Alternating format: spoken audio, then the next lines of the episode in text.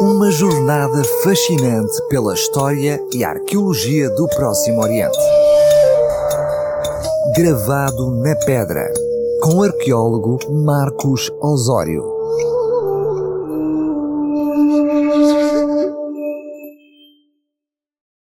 Este é o seu espaço de reflexão sobre os testemunhos arqueológicos do Próximo Oriente. E neste início de ano, temos ocasião de rever algumas das principais descobertas do ano transado. A American Society of Overseas Research compilou esta semana as 10 mais surpreendentes descobertas arqueológicas de 2023 e eu vou falar-lhe de uma delas. A história do rei Salomão e da Rainha de Sabá é um dos relatos bíblicos mais intrigantes. No entanto, a falta de evidências documentais claras que provem conexões políticas e comerciais entre o antigo Reino de Judá e a Arábia do Sul tem levado muitos investigadores a questionarem a fiabilidade desta narrativa. Agora, um estudo publicado na Jerusalem Journal of Archaeology sugere que uma inscrição encontrada nas escavações arqueológicas no Ofel, uma parte da cidade antiga de Jerusalém, pode fornecer uma provável evidência desse evento bíblico. O óstraco foi descoberto em 2012 por Eilat Mazar, apenas a 300 metros do Monte do Templo, e possui uma curta e intrigante inscrição de sete letras gravada na parte superior de um grande recipiente de armazenamento da época do rei Salomão, nos inícios do primeiro milénio antes de Cristo, do qual sobraram apenas alguns fragmentos. O achado intrigava os estudiosos, porque, assumindo que as letras estavam escritas em cananeu, nunca foi possível decifrá-las. No entanto, em 2023, Daniel Weinstub, da Universidade de Ben Gurion, veio defender que, na verdade, a inscrição estava redigida numa antiga escrita do sul da Arábia, usada desde o século XI a.C. pelos habitantes do antigo reino de Sabá, no atual Iémen. Pela primeira vez, uma epígrafe redigida em árabe meridional é datada do século X a.C., num local tão distante. De acordo com Daniel Vane Stubb, a inscrição contém três palavras preservadas, sem vogais. E a segunda palavra, LDN, é interpretada como ladanum, um dos quatro ingredientes necessários para criar incenso. A planta, Cistus ladaniferus, proporciona um tipo de resina usado não só no incenso dos rituais sagrados do templo judaico, mas em medicamentos e perfumes, sendo citada por Heródoto bem como no capítulo 30 do livro de Êxodo. Emprega especiarias aromáticas, estorac, onixa, gálbano e incenso puro em igual quantidade de cada uma, sendo o segundo item desta lista. A última letra gravada no texto do óstraco, um H, pode indicar a quantidade de resina que o recipiente continha.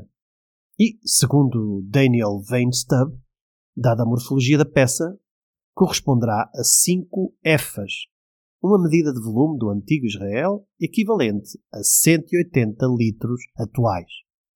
Assim, embora a interpretação de Daniel Weinstub seja possível, como sempre, nem todo mundo está convencido da sua leitura.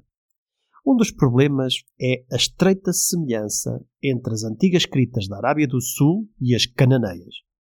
E por isso, Christopher Ralston, professor de Línguas e Literaturas Semíticas da Universidade George Washington, interroga-se sobre qual seria a probabilidade de ter, no início do século X, uma inscrição cananeia comum em Jerusalém ou ter uma escrita originária do sul da Arábia.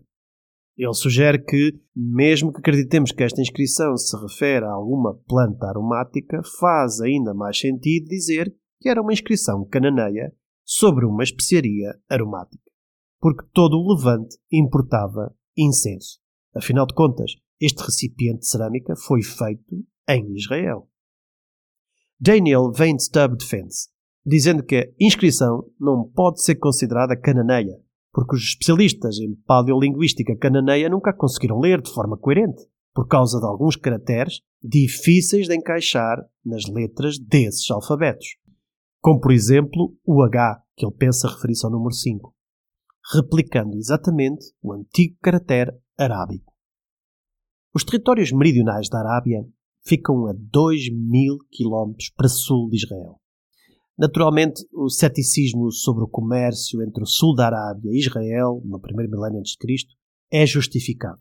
Assim, se a interpretação de Daniel Weinstub estiver correta, esta inscrição poderia oferecer evidências importantes de antigas conexões comerciais entre as duas regiões e defender a historicidade dos laços políticos entre Salomão e Sabá, que ficaram narrados para sempre no encontro da sua rainha com o sábio monarca, para uns é real e para outros apenas um mito inspirado nestes contactos entre as duas nações.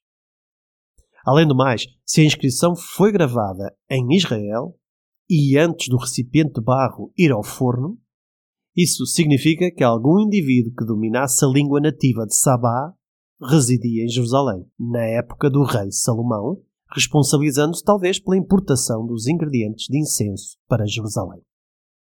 Esta inscrição, agora encontrada, não confirma tacitamente a historicidade das relações pessoais entre a realeza de Judá e Sabá, mas pode demonstrar que esse comércio internacional já existia no século X a.C.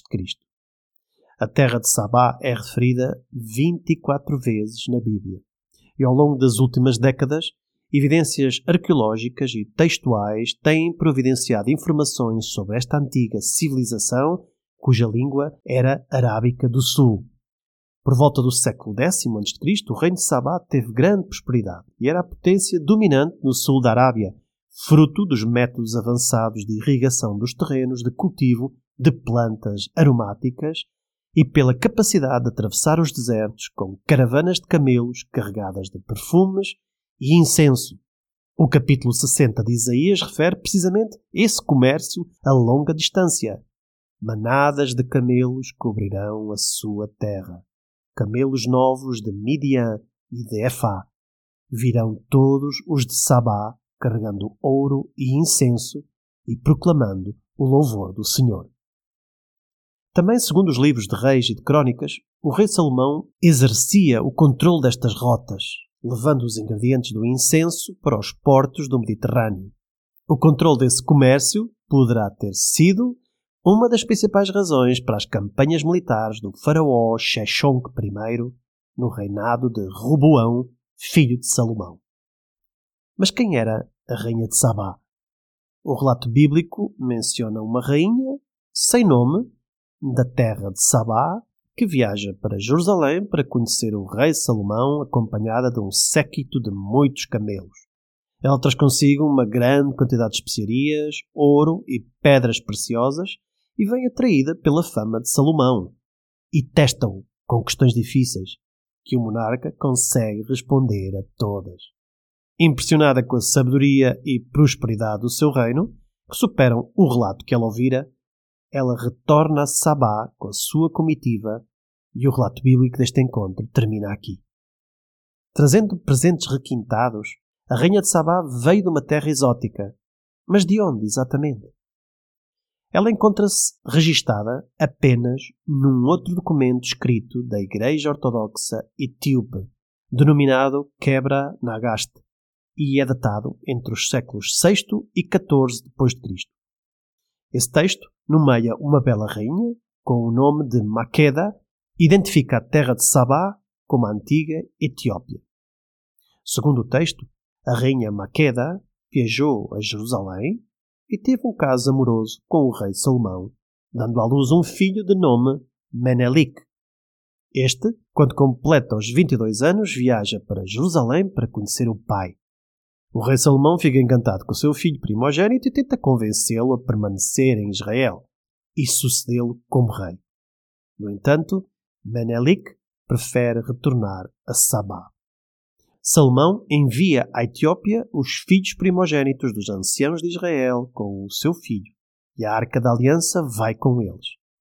Até hoje, muitos etíopes acreditam que esta arca se encontra guardada no interior da capela lateral da igreja de Mariam Tzion, em Aksum, Etiópia. Os etíopes reivindicam a Rainha de Sabá como parte da sua herança. E através da sua união com o rei Salomão, eles assumem uma conexão entre seus reis e a monarquia davídica de Israel. Assim, os reis etíopes são vistos como descendentes diretos da casa de David. Mas a terra de Sabá seria na antiga Etiópia, como pretendia o Quebra Nagaste?